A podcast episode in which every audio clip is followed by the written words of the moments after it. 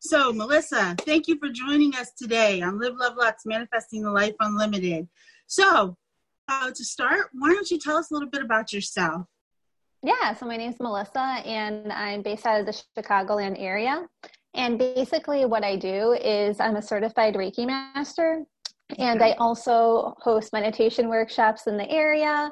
Um, of course, really big into law of attraction and positive manifestation, and just really anything that has to do with the New Age healing community. Okay, that's awesome. How did you get into Reiki? Yeah, so basically, back in 2017, I had a Reiki session done on me, and I really liked it. So I was like, I have to learn how to do this. Okay. So I started taking the classes, and then I went through all the levels, and then became a Reiki master about a year ago. Oh wow! Okay, and so you liked how it made you feel. Um, what what about it did you like? Like what did you? I mean, did you see an immediate result, like or gradual result? Like what about it that did you like about that experience? Yeah, so it definitely put me in a really calm and serene place, um, you know, immediately after the session. And I really did feel different states of energy, you know. Okay. I really did feel um, lighter, that sense of calm that you get after you have a session, that kind of warm feeling that just makes you feel good. And okay. I really wanted to embody that. And it also helped me see what areas of or what energy centers were out of alignment or which ones were blocked. So I could really identify the root of the issue. Okay. Now, since uh, we've had this pandemic, have you noticed people contacting you since everybody's home? Like, have you noticed an uptick in and people requesting services? Yeah, so I've definitely still had, you know, not that much less of a flow than I was having previously. So that's kind of good. Um, and then Reiki, a lot of people don't know this about it, is it doesn't only have to be in person, but it can be remote as well. Um, mm-hmm. So a lot of people are definitely opting for that option because um, that's all I can do right now in certain cases. So that's another cool way to kind of transfer the energy as well. Okay. So, uh, kind of getting to the law of attraction and manifestation, um, what's your introduction into uh, the law of attraction? How did you get into studying it, learn about it? What was your your first influence? Yeah, so definitely finding Abraham Hicks online. Mm-hmm. Uh, I watched a bunch of her YouTube videos. I read a bunch of her books. Then a few years ago, I was able to see her live in person. So that was a really cool okay. experience and you know just what she said really resonated with me so that made me get more and more involved in it um, and i think we all kind of start to backtrack a little bit we all kind of start with the secret. But then we realize that's only that's only step one so now we need to get a mm-hmm. little bit heavier then you kind of graduate uh, to abraham hicks after that mm-hmm. yes now do you find that there's common myths or things about the manif- about manifestation process and the law of attraction that people don't really understand or get wrong? And if so, what kind of response do you give to that if you give one at all? Yeah, basically, um, I think it's some people, they get kind of frustrated in the beginning when the manifestation doesn't come instantly in some cases, or they feel like all they have to do is just kind of visualize it and it will happen without realizing that there is work that goes into it. And mm-hmm. I think a lot of people also, they compare themselves to somebody else which they don't know the backstory of someone else, right. so that's kind of unfair right. to do. And then I also think some people they just lack faith, and if yeah. you lack faith, it's not going to happen. So that's another part of it too. Okay. So, what do you think is the most common reason that people fail or they give up um, on the law of attraction? They try it for a couple of weeks and then decide it's not for them. What do you see as the most common thing about that? Mm-hmm. Um, besides not being consistent, I think a lot of people think it's outside of them. They okay. think it's outside of them, it's out there, and you know, I'm never going to get it because it's so far away. But when they realize and kind of pivot a little bit and realize that they need to embody it instead, I yes. think um, then you're doing it the right way and then you are going to see results. I, I, don't know how soon you're going to see results, you know, that's dependent mm-hmm. on you, but you, are on the right track at least that way. Yeah yeah i find people are, are looking for like immediate results a lot of times they you know they have something they really desire they really want and they just want to see it come about like that don't realize like you said there might be other things involved why it's not coming as soon as you want it to come so exactly So, do you have any resources? You mentioned Abraham Hicks, um, that or any advice that you'd want to give that helped you along your, your journey?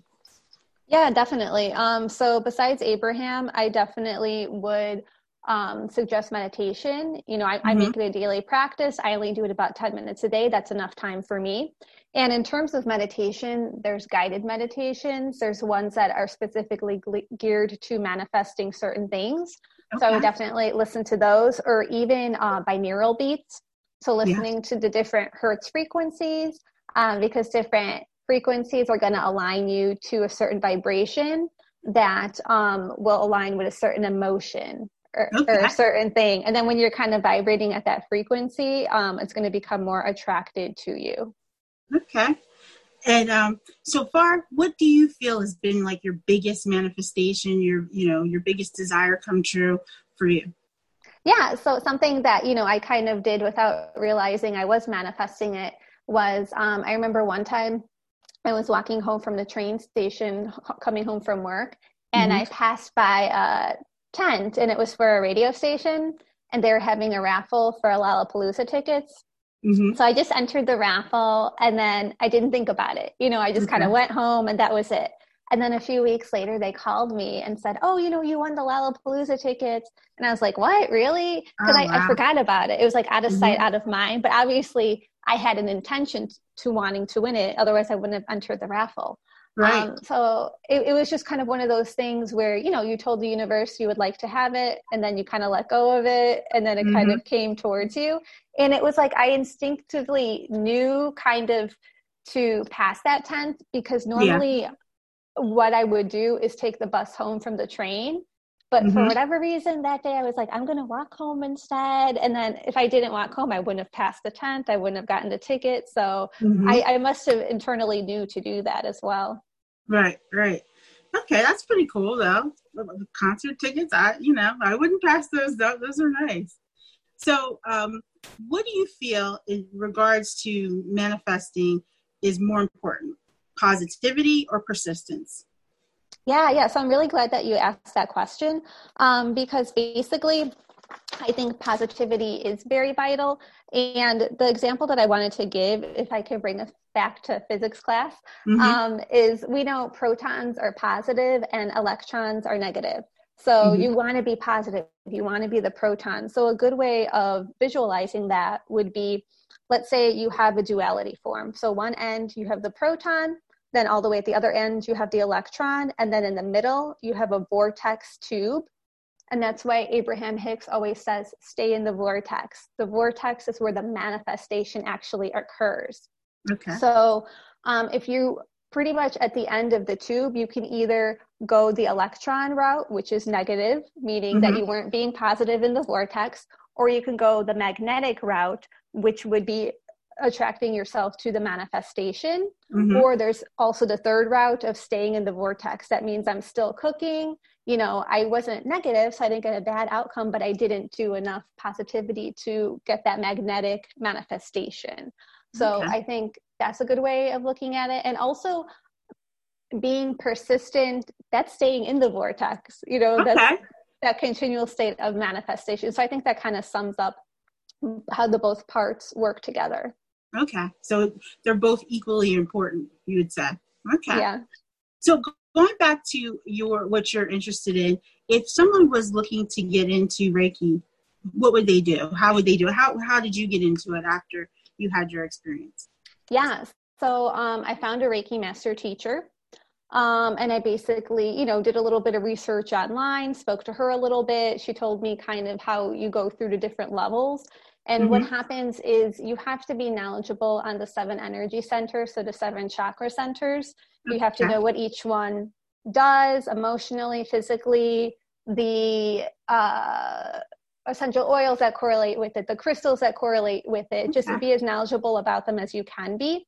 Um, and then the Reiki master teacher gives you attunement in your hands um, and also shows you the correct poses to do over the person's body with your hands, how long you should hold each one.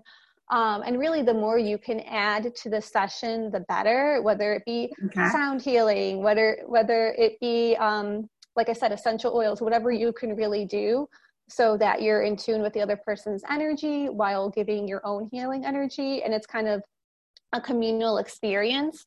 And okay. really, because when, when you heal, you're also receiving healing kind of a, a little oh, bonus okay. too.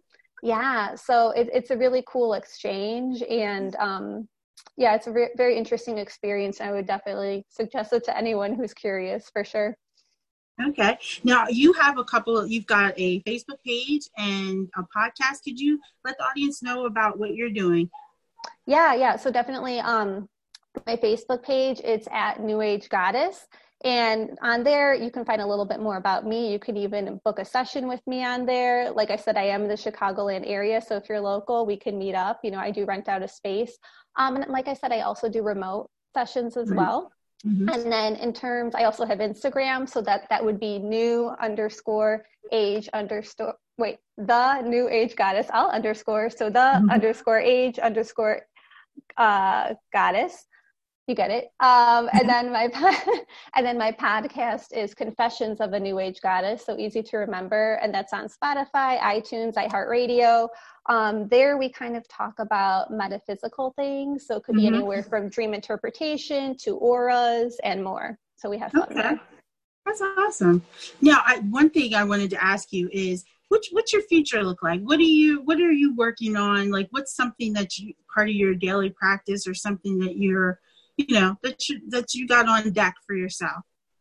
Yeah definitely um to be to have my own successful business in terms of new age healing and even outside of reiki that's just one part of what i want to do. I'm also mm-hmm. you know very passionate about astrology.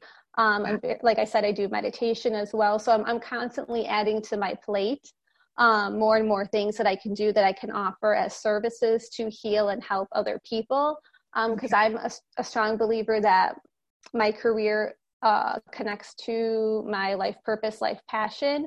Yes. Um, yeah, which has to do something with being a humanitarian and helping the greater good. And if I can do that and be successful with that, then I'm pleased. Okay, that's awesome. That is awesome. I'm so glad that you joined us today. Uh, I really want to thank you. You're my first guest. I think I mentioned that to you before. Um, and um, I think it went really well. So, so thank you. Uh, maybe you might want to come back on again in the future. I would love oh, to have sure. you on again. Okay, that'd be great. So um, we're gonna wrap this up, and I will I will talk to you soon. Okay, thanks, Nicole. okay, thank you. Bye. Okay, I'm going to see if I can. There we go. Stop.